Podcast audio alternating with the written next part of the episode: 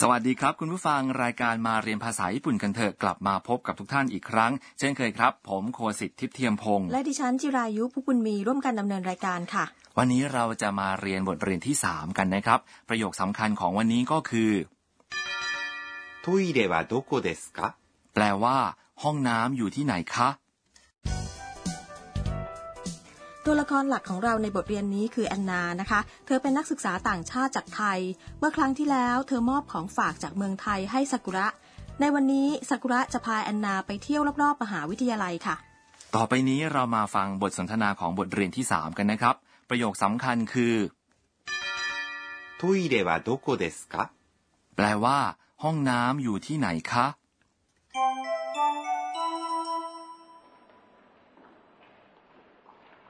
ここは教室です。わあ、広い。あそこは図書館。トイレはどこですかすぐそこです。 มาฟังคำอธิบายเกี่ยวกับบทสนทนานี้กันนะครับซากุระพูดว่า ここは教室です。 แปลว่า ที่นี่คือห้องเรียนค่ะ ここ คือที่นี่ซึ่งบ่งชี้ถึงสถานที่ที่เป็นตำแหน่งของผู้พูดครับ は คือคำช่วยที่บ่งชี้หัวข้อการสนทนา 教室 แปลว่า ห้องเรียน です。 จะเติมต่อท้ายคำนามและกลายเป็นภาคแสดงครับ ในกรณีนี้คำว่าเคียวชิสุเดสเป็นภาคแสดงใช่ไหมคะ ใช่แล้วครับ คราวนี้ไปดูห้องเรียนกันนะครับ แอนนาพูดว่า わあ、広い。 โอ้โห กว้าง เราพูดว่า わあ、 เมื่อเรารู้สึกประหลาดใจหรือประทับใจครับ 広い。 คือคำคุณศัพท์แปลว่ากว้างขวาง ต่อไปซากุระชี้ไปที่อาคารหลังใหญ่ค่ะ あそこは図書館。 แปลว่า ที่โน่นคือห้องสมุดคำว่า あそこ คือที่โน่นเป็นคำบ่งชี้สถานที่ที่อยู่ห่างออกไปจากผู้พูดสองคนที่กำลังสนทนากันครับคำว่า วะ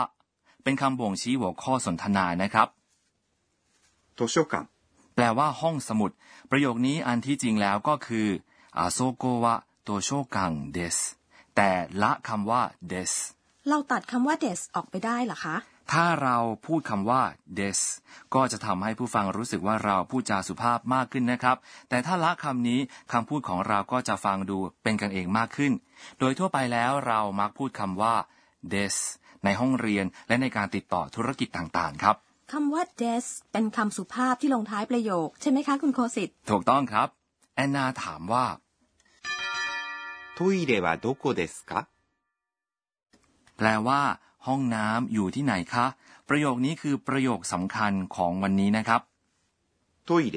แปลว่า ห้องน้ำมาจากคำภาษาอังกฤษว่า toilet เมื่อเราขอยืมคำมาจากภาษาอื่นๆ เรามักจะตัดทอนคำนั้นๆ ให้สั้นลงและออกเสียงในแบบญี่ปุ่น ตัวอย่างเช่นคำว่า television ในภาษาอังกฤษนะครับ พอแปลงมาเป็นภาษาญี่ปุ่น กลายเป็น テレビ และคำว่า radio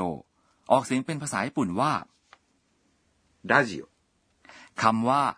วะ เป็นตัวบ่งชี้หัวข้อการสนทนาครับ どこ แปลว่า ที่ไหน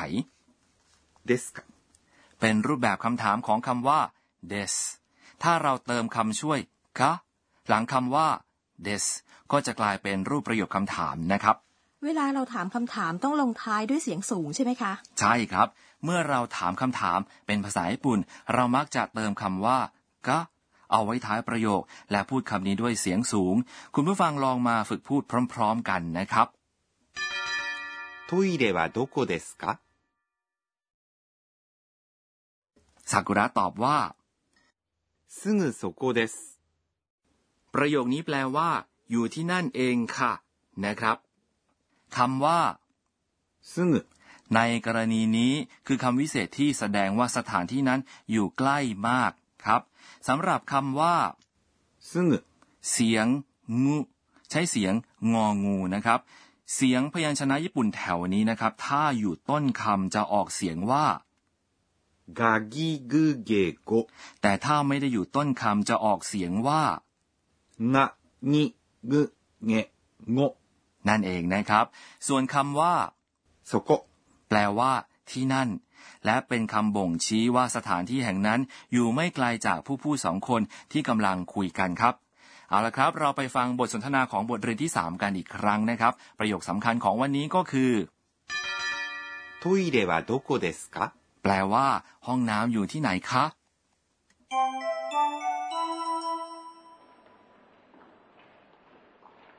ここは教室です。わあ、広い。あそこは図書館。トイレはどこですかすぐそこです。 มาถึงช่วงครูสอนภาษาญี่ปุ่นแล้วนะครับ ที่ปรึกษารายการของเราคือ รองศาสตราจารย์อากาเนะโทคุนางะ จะมาสอนเรื่องที่เราจะเรียนกันในวันนี้ครับ วันนี้เรามีคำบ่งชี้หลายคำนะคะ ดิฉันต้องการเรียนรู้มากขึ้นอีกเกี่ยวกับคำบ่งชี้เหล่านี้ค่ะ ถ้าอย่างนั้นเราไปถามอาจารย์กันเลยครับ 私が教えましょう。 อาจารย์อธิบายให้ฟังครับว่าคำบ่งชี้คือคำที่เราใช้เมื่อเราต้องการจะชี้ถึงสิ่งของบุคคลหรือสถานที่ต่างๆ ที่เรากำลังพูดถึง เราเรียกคำเหล่านี้ว่าโคโซอาโดโดยนำพยางค์แรกของคำสี่กลุ่มนั้นมาประกอบกันครับ これ、 แปลว่า นี่ ここ、 แปลว่า ที่นี่ และ この、 แปลว่า นี้ อยู่ในกลุ่ม โคนะครับคำทั้งหมดนี้ขึ้นต้นด้วย โคมีความหมายถึง สิ่งของบุคคล และสถานที่ต่างๆ ที่อยู่ใกล้กับผู้พูดครับ ต่อไปคือ それ、 แปลว่า นั่น และ そこ、 มีความหมายว่า ที่นั่น ส่วนคำว่า その、 แปลว่า นั้นคำเหล่านี้อยู่ในกลุ่มโซะนะครับคำต่างๆ เหล่านี้หมายถึงสิ่งของบุคคลหรือสถานที่ต่างๆ ที่ใกล้กับผู้ฟังครับ แต่ถ้าผู้พูดและผู้ฟังอยู่ใกล้กันคำเหล่านี้ก็จะหมายถึงสิ่งของบุคคล หรือสถานที่ต่างๆ ที่อยู่ห่างจากคู่สนทนาทั้งสองคนออกไปสักหน่อยครับ ต่อไปครับ あれ、 แปลว่าโน่นคำว่า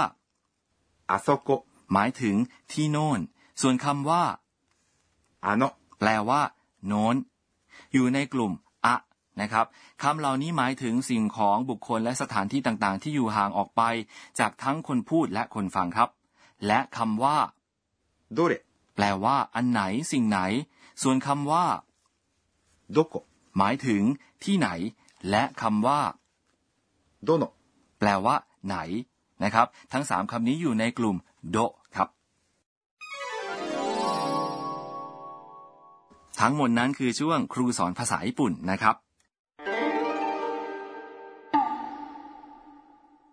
ช่วงต่อไปเป็นช่วงคำเรียนเสียงและท่าทางครับ เราจะแนะนำให้คุณผู้ฟังรู้จักกับคำเหล่านี้กันนะครับ วันนี้เรามีตัวอย่างคำหลายคำที่เรียนเสียงและท่าทางการเดินของสัตว์ หลายชนิดมาให้ฟังกันครับ นั่นก็เป็นเสียงไม้ย่องนะคะ เราจะอธิบายเสียงนี้ว่ายังไงคะ パカパカ、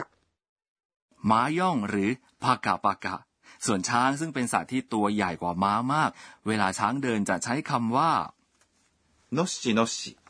ถ้าอย่างนั้นคุณโคสิตจะอธิบายกระต่ายกระโดดไปรอบๆว่ายังไงคะ กระดายกระโดดไปรอบๆเลยครับ พูดว่า ぴょんぴょん、 นั่นคือช่วงคำเรียนเสียงและท่าทางครับ ก่อนจากกันไปในวันนี้นะครับ ได้เวลาฟังช่วงบันทึกของแอนนากันแล้วครับ えーっと、今日は、 เมื่อที่ฉันถามว่าโทยเลวะโดโกเดสกะแปลว่า ห้องน้ำอยู่ที่ไหนคะ จะมีคนบอกดิฉันเรื่องสถานที่ คนฟังเข้าใจภาษาญี่ปุ่นของดิฉันแล้วค่ะ นับแต่นี้ไป ดิฉันก็ไปไหนต่อไหนได้เองแล้วค่ะ คุณผู้ฟังฟังบทเรียนที่ 3 แล้วสนุกไหมครับ ประโยคสำคัญของวันนี้คือ トイレはどこですか แปลว่า ห้องน้ำอยู่ที่ไหนคะ ครั้งต่อไปซากุระจะไปเยี่ยมแอนนาที่หอพักของเธอนะคะ อย่าพลาดติดตามบทเรียนตอนต่อไปของรายการมาเรียนภาษาญี่ปุ่นกันเถอะนะครับสำหรับวันนี้ สวัสดีครับ